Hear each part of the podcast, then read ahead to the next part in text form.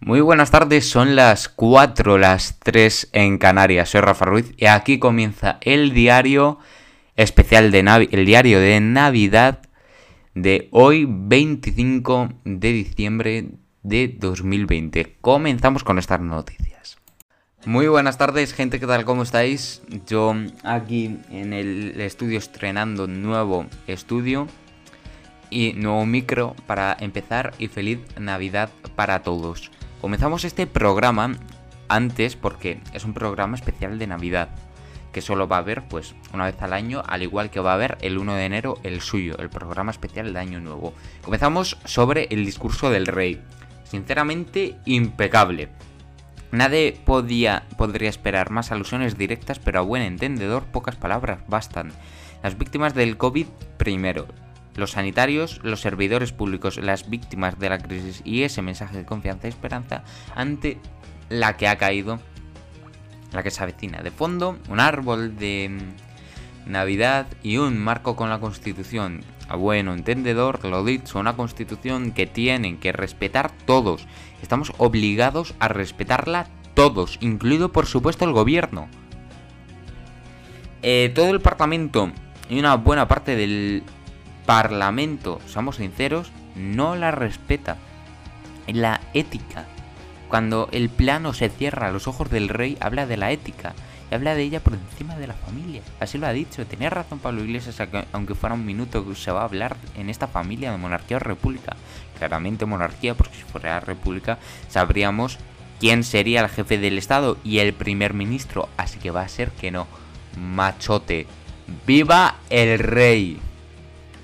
El rey ha vuelto a elegir el salón de audiencias del Palacio de la Zarzuela para pronunciar su tradicional mensaje de Navidad junto a las banderas de España y la Unión Europea, en esta ocasión una foto del homenaje de Estado a las víctimas del COVID-19, en el momento en el que deposita junto a la princesa Leonor unas rosas blancas ante el pebetero.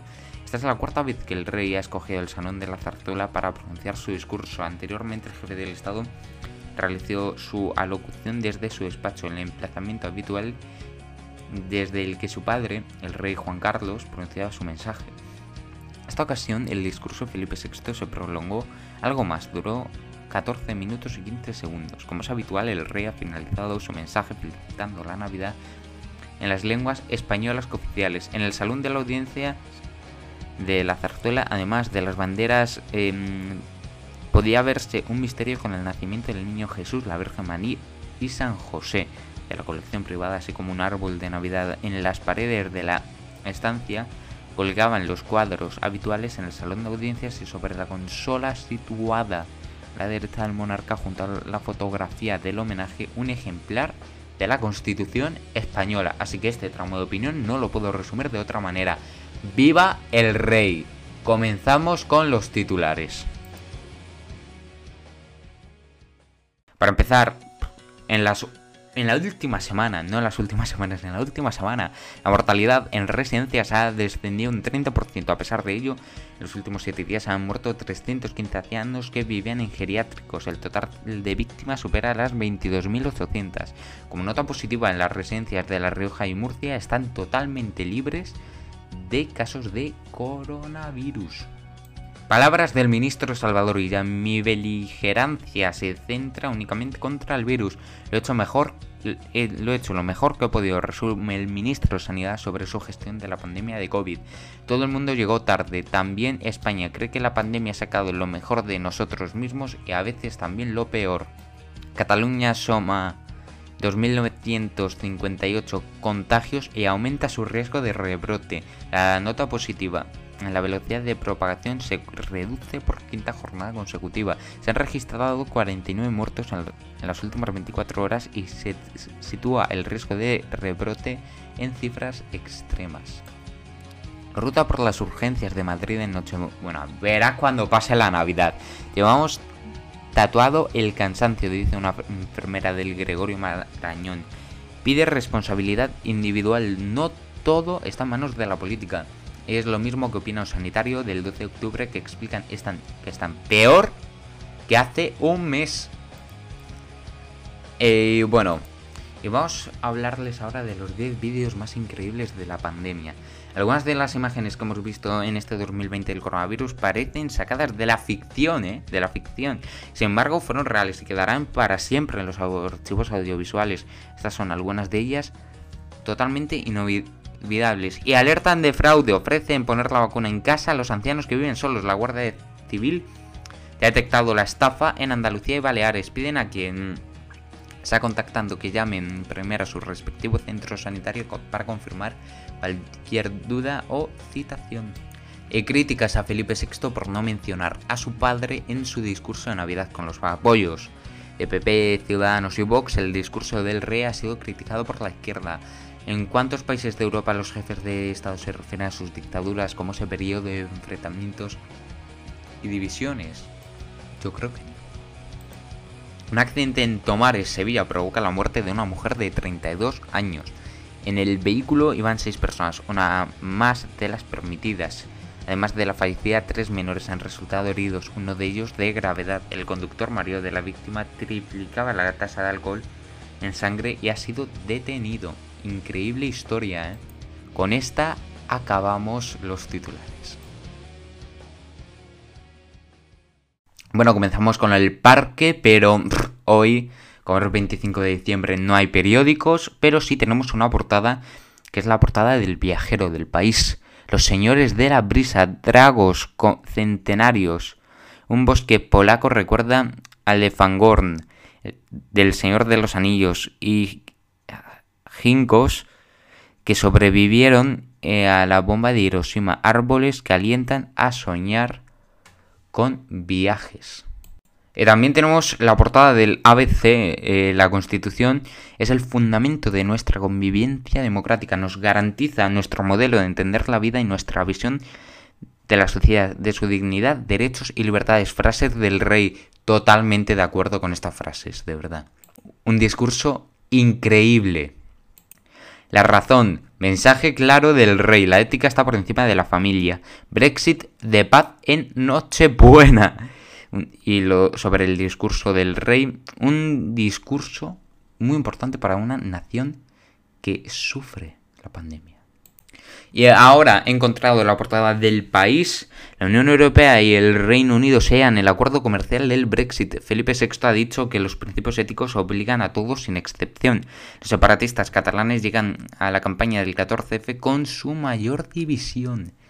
Si he dicho que no había periódicos, hoy me he equivocado. Sería el 1 de enero, perdón. Y comenzamos con los deportes. Eso sí, comenzamos los deportes con resultados del miércoles. Getafe 1, Celta 1, Real Madrid 2, Granada 0, Betis 1, Cádiz 0, em, a la vez 2, Ibar 1. Y con la noticia oficial, Rodrigo se rompe y estará hasta mm, abril de baja. De baja, perdón. Sufre una lesión muscular con afectación del tendón en el bíceps femoral. El Real Madrid ha hecho oficial el parte médico del brasileño Rodrigo Gous lesionado el pasado miércoles en el partido entre el Granada tras una carrera en la primera mitad en la que se midió a Dimitri Folkier y en la que acabó tocado muscularmente pidiendo el cambio rápidamente y siendo suplido por Marco Asensio. El parte del club blanco señala que Rodrigo sufre una lesión muscular con afectación del tendón en el bíceps femoral derecho y si bien no hace mención al tiempo de baja que estará el joven brasileño fuera de los terrenos de juego, marca está en condiciones de asegurar que es una lesión muy grave que podría estar de baja cerca de tres meses. un roto para Zidane y sobre todo para el jugador que se había hecho con la titularidad en los últimos partidos, como dice Ibai. Si este Rodrigo, que va a estar lesionado tres meses, el primer partido tras recuperarse de la lesión, no puede, no puede, os lo digo en serio, no puede meter cuatro goles. Con esto acabamos los deportes. Bueno, un día, un día bastante soleado, ¿no? Con una temperatura máxima de 13 grados y una mínima, ups, bajita, pero no es helada, porque tenemos una temperatura mínima de 2 grados. Sí, sí, sí. Los cielos que mm, van a estar bastante despejados y mañana, los cielos de mañana, sábado 26 de diciembre, van a seguir abundando el sol. va a seguir abundando el sol, con temperaturas muy parecidas. Eso sí, bajan tanto máximas como mínimas. La mínima baja 4 grados, helada, nos quedamos con menos 2 grados y una temperatura máxima de 10, que rápido se pasa el tiempo. Y vamos a pasar, mañana sí que vamos a pasar frío. El domingo ya es cuando empezaremos a notar alguna, pequeña nube, pero será ya a la tarde, a la tarde más tarde. Y el lunes por la mañana ya abundarán los chubascos procedentes de las nubes, ¿no? Que venían el domingo, el, el por la tarde.